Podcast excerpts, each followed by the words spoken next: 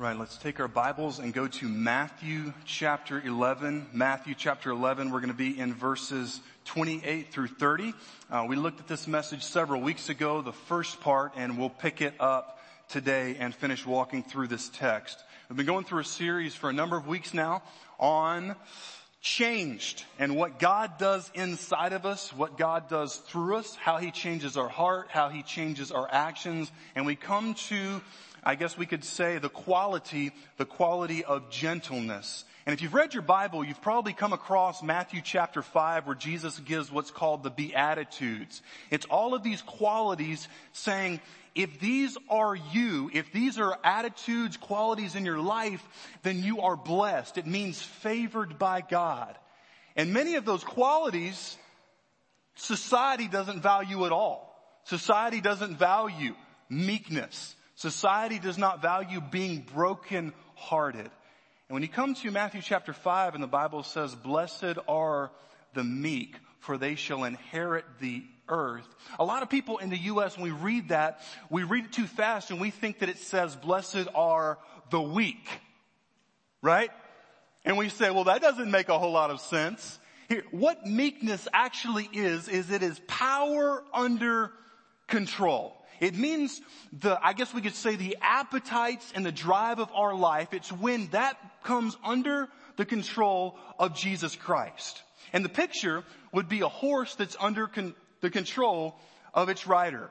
And for those of you that were here on, uh, I guess it would be the second night of vacation Bible school, we had someone who is still living in the memory hall, the hall of fame for probably every child that was here. And he is known as the cowboy. And we had, for those of you that weren't here, we had a genuine cowboy, I mean all the way down to the chaps and the spurs here on the stage. And we were doing kind of an illustration based on the awesome mural that was up here, All We Like Sheep Have Gone Astray.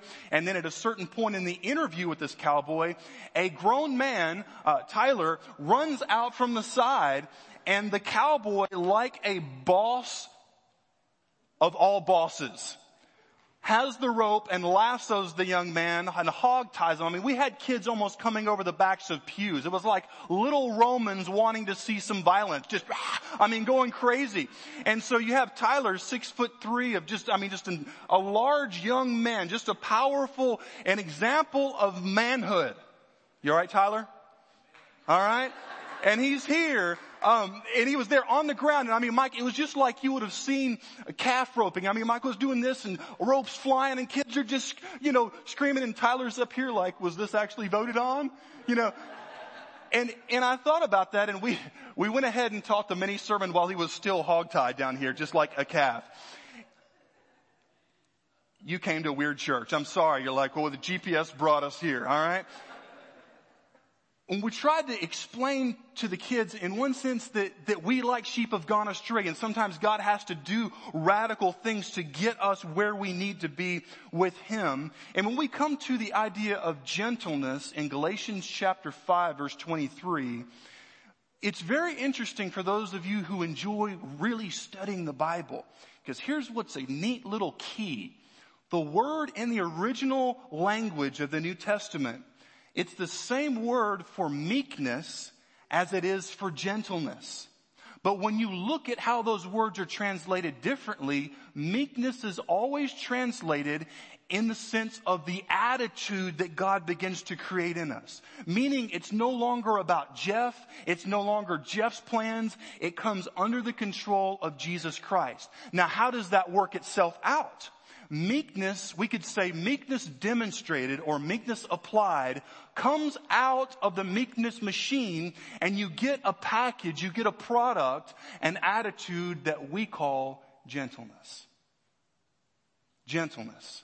Gentleness is the attitude of meekness that's, actually applied in our relationships and the way that we interact with people. And Jesus in Matthew chapter 11, Jesus says in verse 28.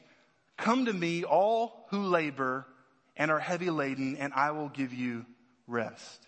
Take my yoke upon you and learn from me, for I am gentle and this phrase, gentle and lowly of heart, that's the picture. I am gentle and lowly of heart, and you will find This is a guarantee from Jesus and you will find rest for your souls. American culture is similar to ancient culture because in ancient culture you never wanted to publicize, you know what I am? I'm meek. I'm gentle. The way that you publicized yourself then was like Caesar. Here's one of his, his quotes to said, I had rather be first in a village than second in Rome. Meaning I would rather be a king of something small than take second place to anyone. The way that you got fame in the first century was showing how that you were more powerful than other people. You never wanted to say, I'm meek and I'm gentle.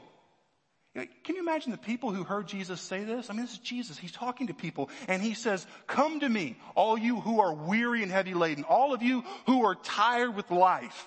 Everybody who's tried to win, everybody who's tried to be good enough, Jesus says, come to me. Why? He says, cause I am gentle or I am meek and I am lowly in heart. You can imagine people like, well, Jesus, we're trying to get a movement here going. You can imagine Peter, like Jesus, flex.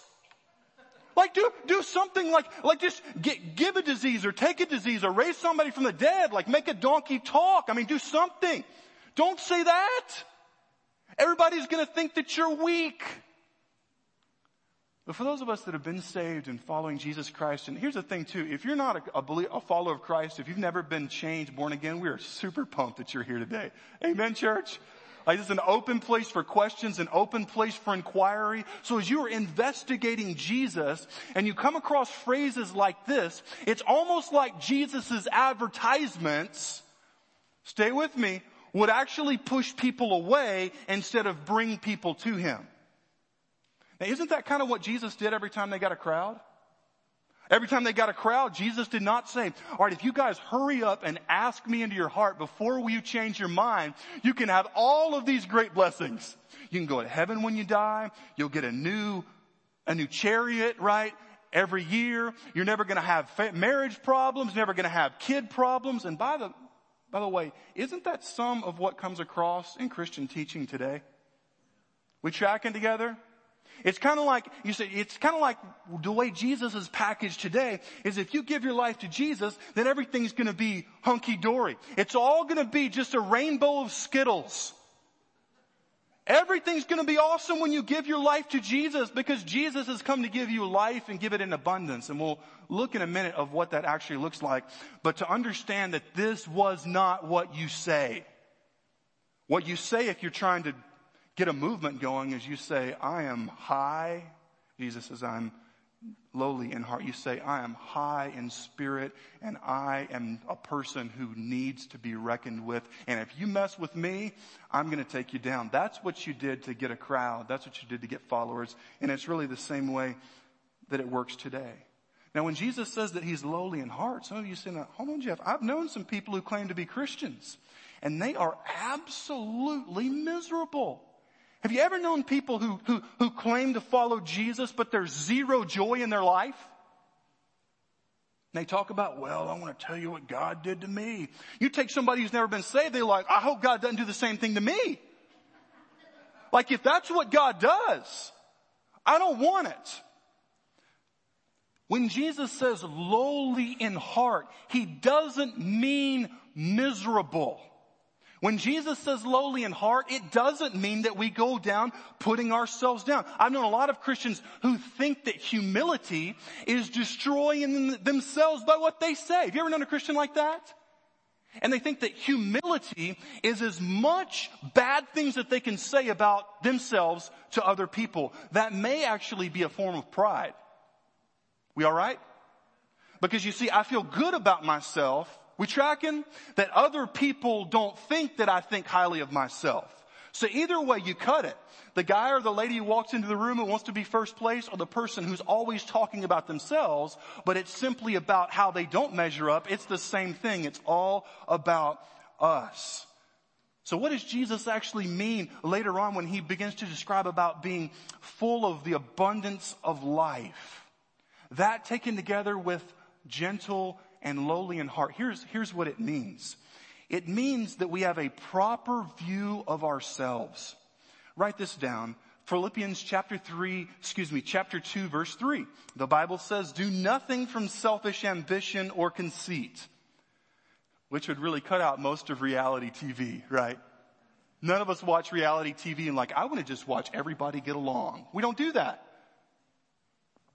Do nothing from selfish ambition or conceit, but in humility. This is powerful. But in humility, count others more significant than yourselves. Now we have to be careful. The Bible does not say, say that other people are better than you. Because at the end of the day, nobody is better than another person morally before God. In fact, we are all without Jesus Christ guilty and on our way to hell. We are. Like if you came this morning confused about the gospel, the message of the gospel is that you're not okay. None of you. Me. We are all very not, very mucho not okay. And the path to getting okay is realizing that we're not okay. We good this morning? I know it's still early for some. But in humility, count others more significant than yourselves. Here's, here's what the Bible's getting at. It's not saying that you say that other people are morally superior to you, but it means that you, in your reasoning process, you count them as having the first place. It means you give them what they do not deserve. Why? Because we're followers of Jesus Christ. And Jesus said, for those of you who are taking notes, in Matthew 20, 28, Jesus did not come to be served, but he came to serve and to give his life as a reason for many. For some of us, we say, man, it's just hard sometimes serving the Lord. Like it's really hard in my home. Some of you ladies say it's hard serving my, my husband and my kids because they don't really give, they don't really even express gratitude. Think about service to the point of giving your life. I know this is one of those things where like, well yeah, Jesus gave his life. So that really makes my service look small. But Jesus came to give every bit of himself for us.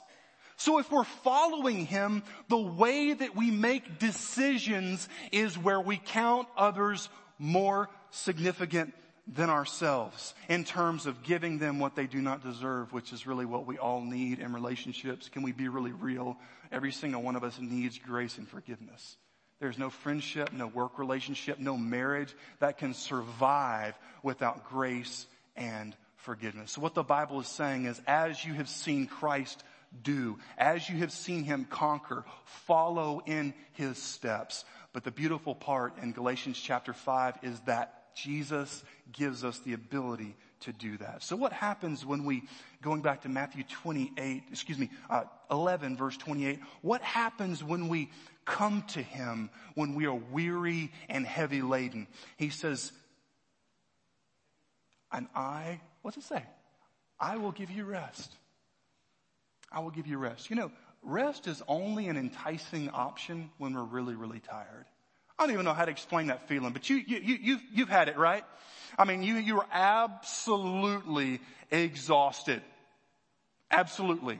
Like to the point of driving down the road and then waking up and realizing that you're driving on the other side of the road, kind of tired absolutely exhausted. You know the feeling of, oh man, what would it be like to go home and get a good shower? He just said shower in church. I mean, come on, you go and you say, I'm gonna get a good meal and then I'm gonna go to my bed that has clean, and for single guys, that's once every three months. Clean sheets. Clean. I mean, so tight that like Marine Corps, I mean, they could bounce a nickel off of it. I mean, clean. And you fall into that bed and you've got that pillow that fits perfectly on your neck and you just fall down and you're like, I don't know what heaven is like, but this is awesome.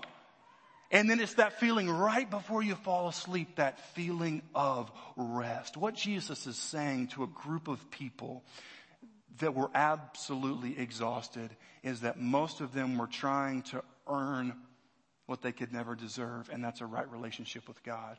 There were other people on the outskirts, and you know what the religious crowd called them? Sinners. Guess who sinners are? All of us.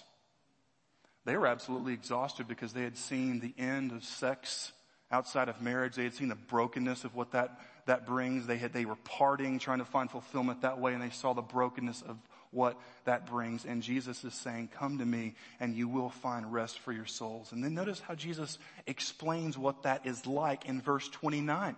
Take my yoke upon you and learn from me. For I am gentle and lowly in heart, and you will find rest for your souls. For my yoke is easy and my burden is light. Now right here, people probably were very curious, especially the ones who were raised in a Jewish background. Because when you read the Old Testament, Deuteronomy 28 verse 48, God uses the picture of a yoke and you guys have seen yoke, right? Not the ones that Rocky breaks and puts into a cup and drinks, right? Like an, a yoke that actually goes across two beasts of burden. That's a picture in the Old Testament that God gives to his people of slavery. And here's what it says God says, when you run away from me, when you disobey, this is what will happen to your nation. Therefore you shall serve your enemies, whom the Lord will send against you in hunger and thirst and nakedness and lacking everything.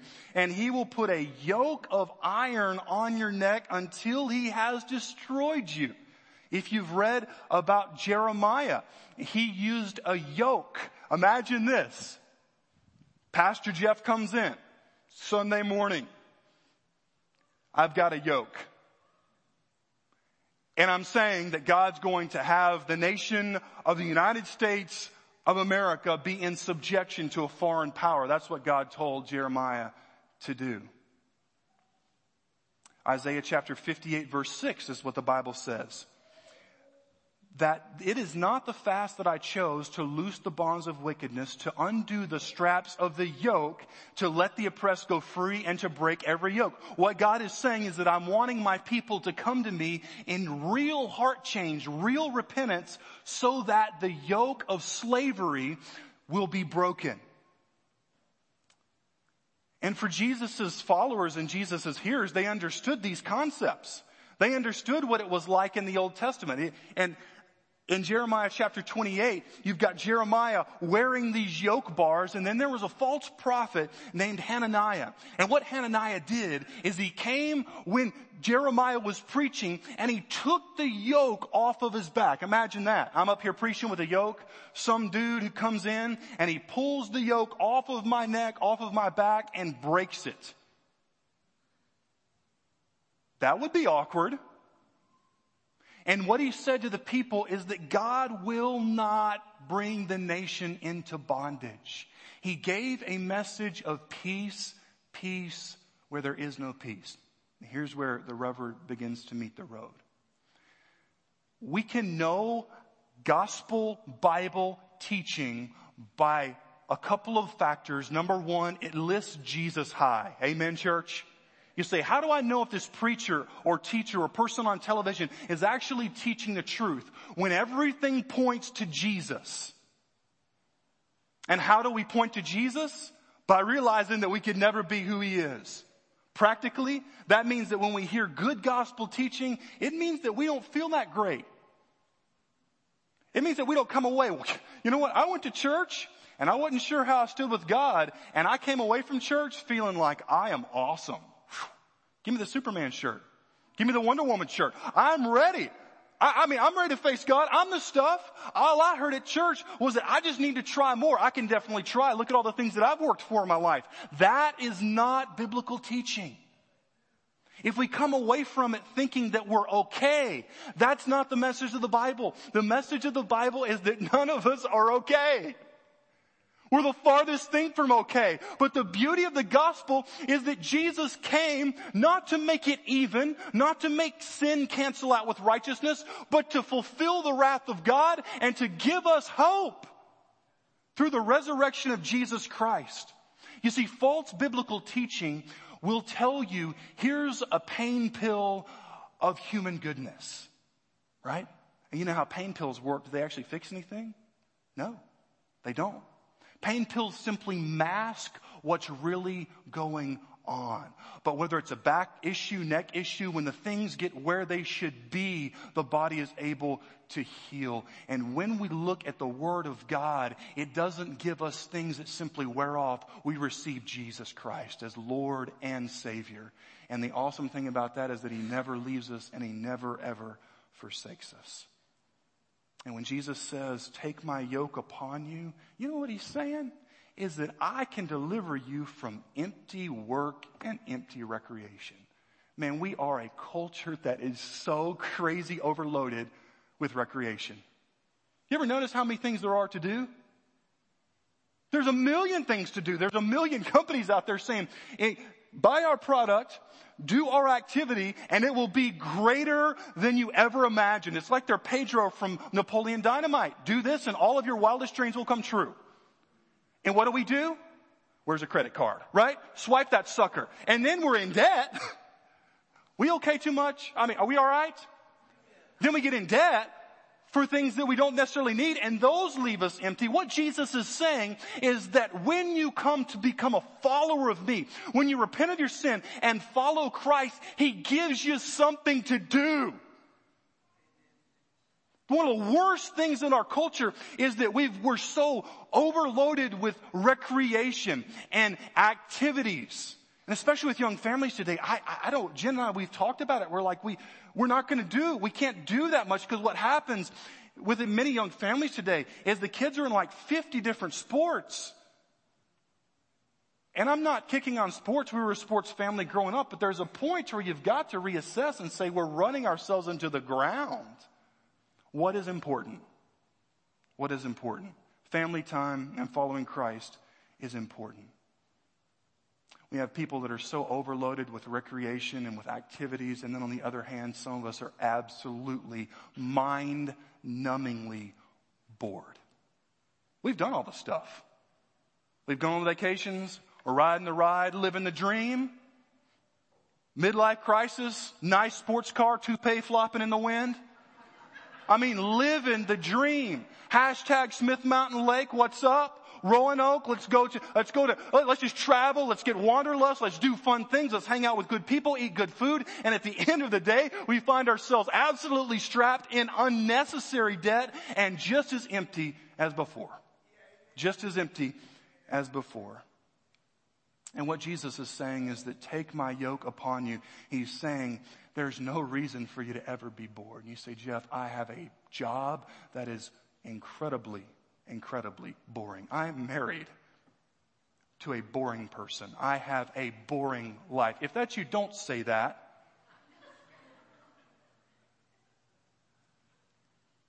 I don't have any purpose in what I do. It seems like I just do what I do to survive. When Jesus says, take my yoke upon you, he's saying, I've got a direction. And the cool thing about a yoke is you don't pull it alone. Come on. You've got teamwork. You've got camaraderie. You've got community. Everybody wants to belong to something. Even if it's Red Dawn and you're firing away at the Russian gunship, screaming Wolverines. For those of you childs of the 80s, Everybody wants to be part of something. And when Jesus says, join up with me, he's saying we've got work to do. Yoke is for work. But here's the thing. When you work for Christ, it's not exhausting work like work that has no point other than for us. Man, it does not matter if you are working a low wage job or whether you are the Donald Trump in your area saying you're fired.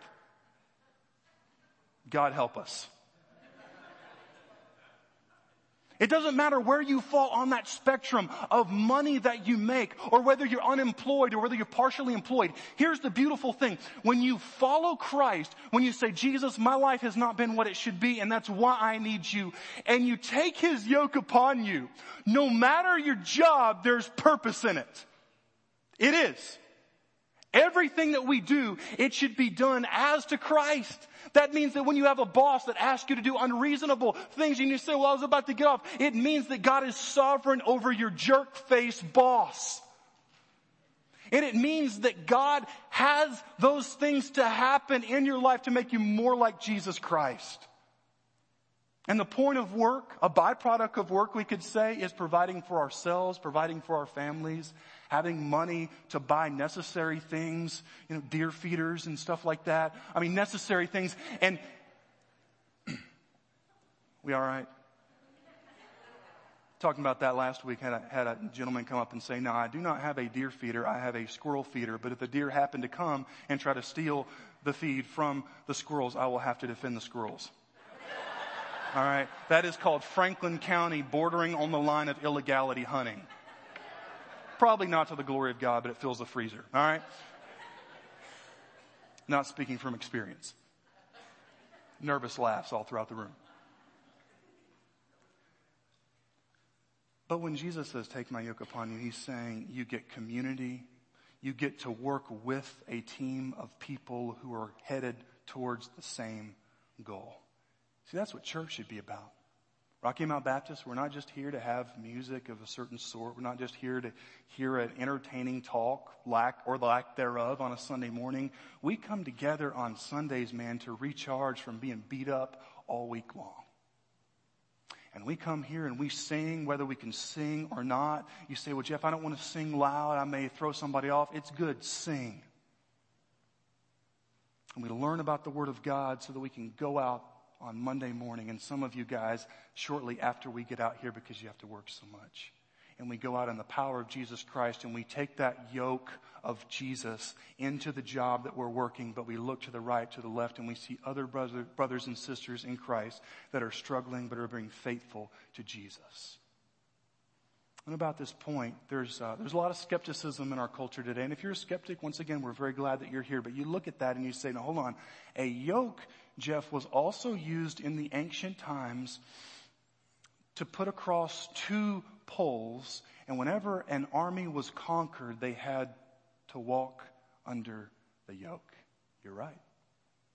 Jesus is not only saying here that you've got work to do, that I will give you work, I will give you purpose. But what he's saying is that when you come to me, you submit and you follow me.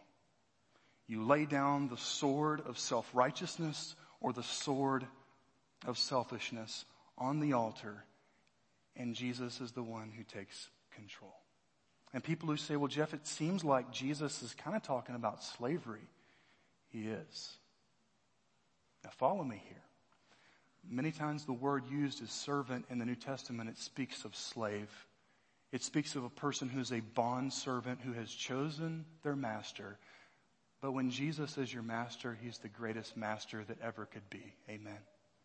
Jesus is perfect in wisdom. Jesus is loving more than we could ever imagine. He's patient. For those of you who struggle with patience, Jesus has it all. And he has it available for us. You say, well, Jeff, I don't like that idea of servitude. You need to realize that all of us worship something. We do. All of us worship something. For some of us, it's the accolades, the things that we can accomplish. For some of us, it's having a certain amount of land. For some of us, it's having a certain level of respect, being known for being something that people respect. But when you come to Jesus Christ, it's the first point to where you actually become everything that you know that you've needed to be. And not only that, your life can make an eternal difference. And the awesomeness of wearing the yoke of Jesus Christ is that we serve Jesus together. Just about a month ago, uh, we had this stage filled with our students talking about what God had done through their mission trip in Richmond, Virginia with the church that was established to target homeless people. That's camaraderie. That's community. That's life with a purpose. And a lot of them went because you guys gave. Praise God for you.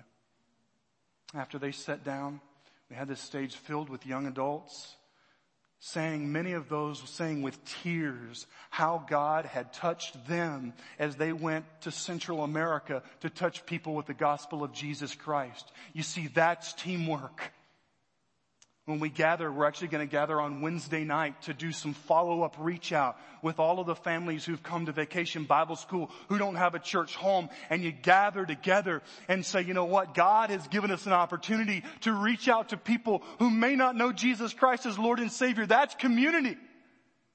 That's, that's purpose.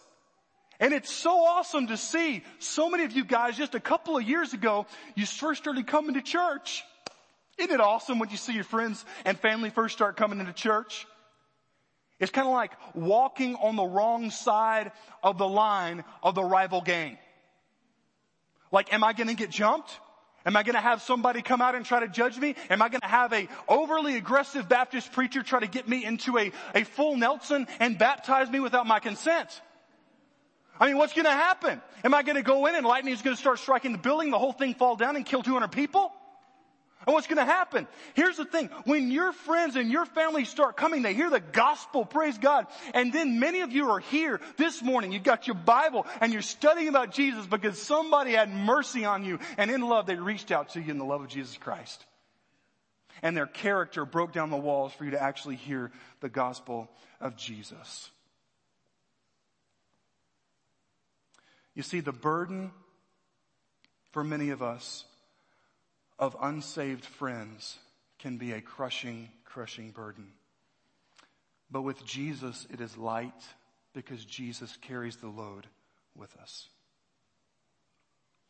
Here's a couple of ways that we can apply this and put it into practice in our, in our lives. If you've got your worship guide, you can follow along.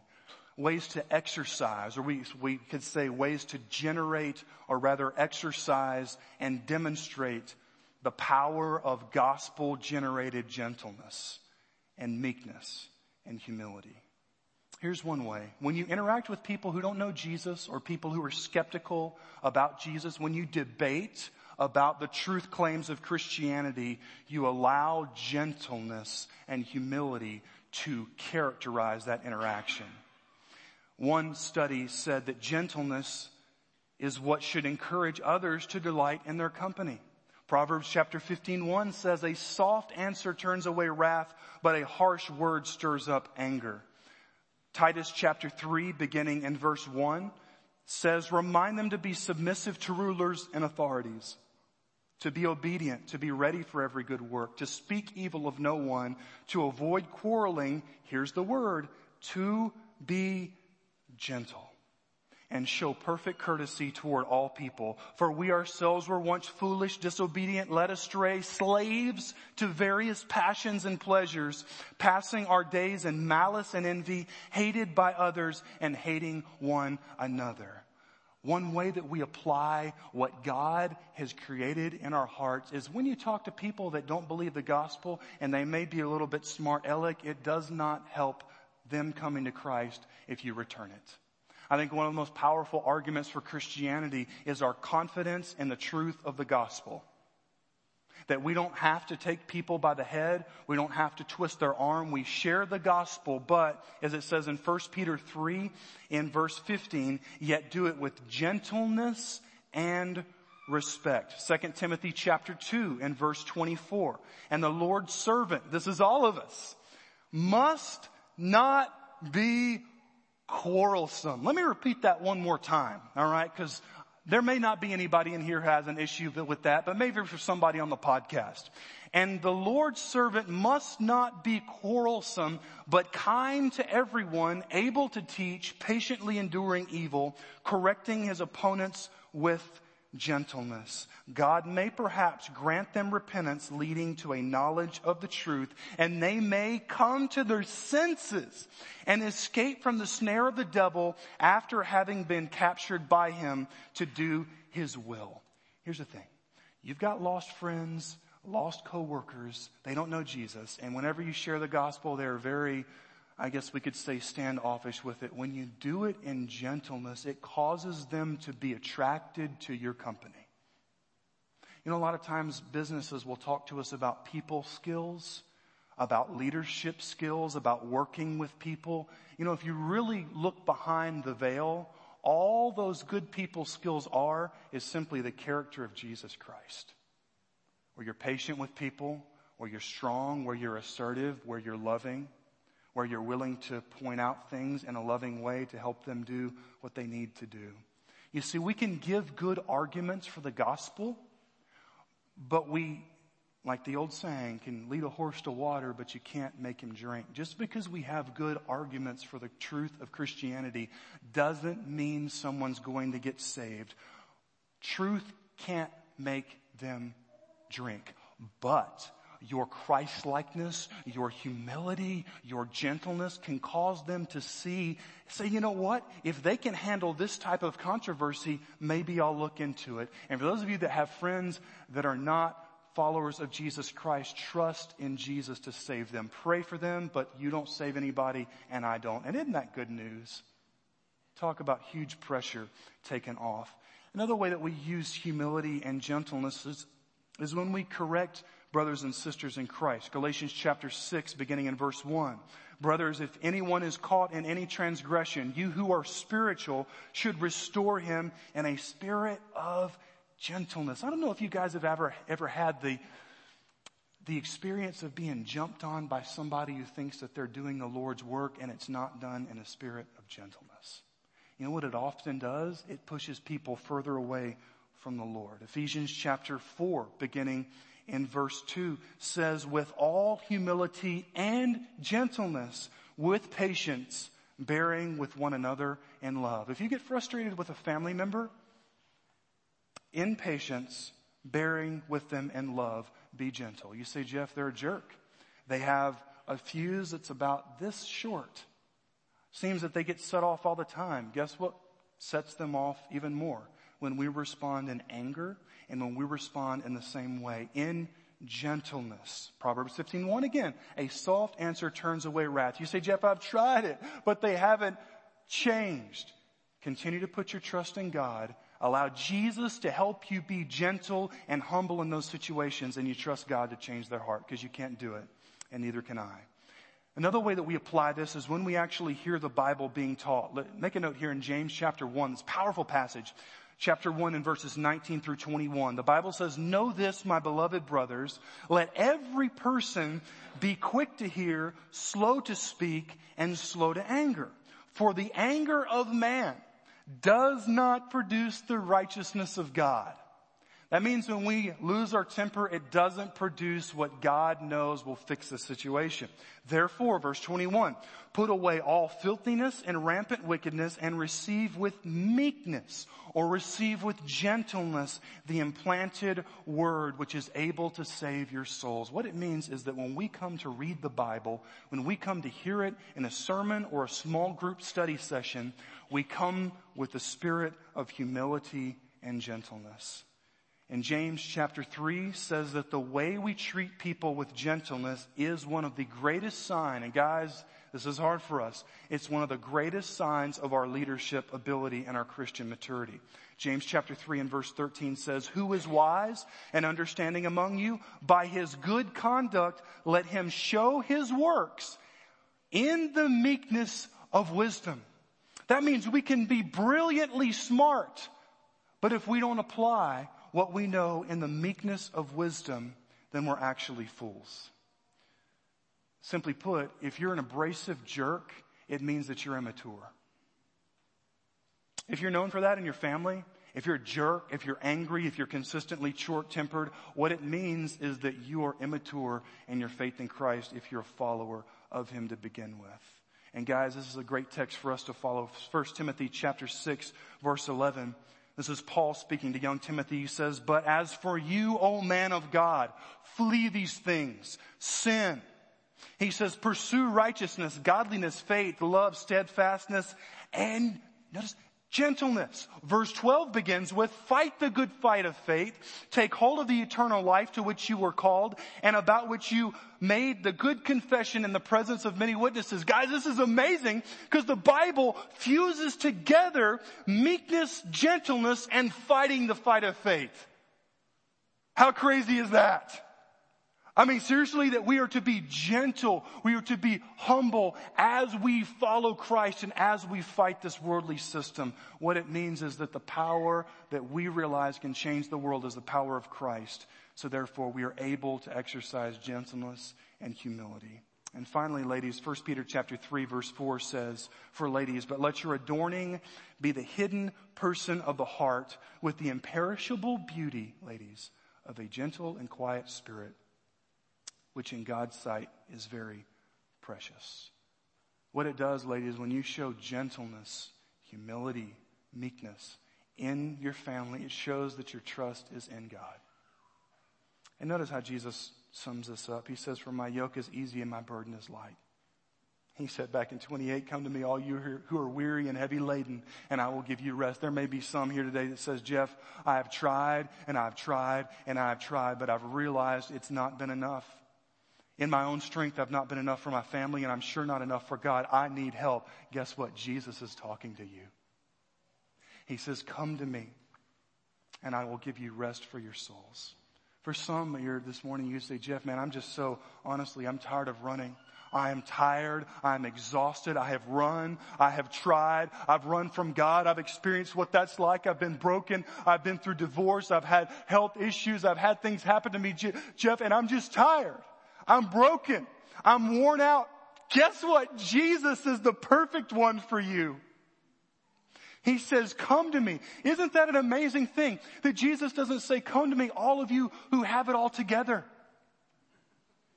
All of you who have degrees, come to me.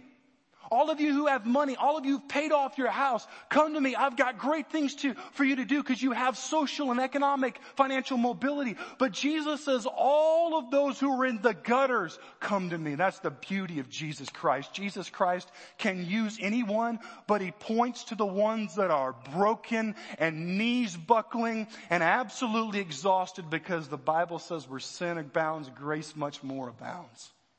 That is the mightiness, the power of our Lord Jesus Christ. I've, I've talked to so many people and they say, Jeff, I, I want to give my life to Christ, but I've got addictions. I've got issues in my life. I don't think I could do it. That's the point. That's the point. We can't. We can't. We never could. That's why Jesus came to be perfect for us. Y'all say, Jeff, what did you drink this morning? It's an amazing thing that we sometimes we gloss over the power of the gospel. That people who have no hope, they can come to Jesus and Jesus says, I'll make you brand new.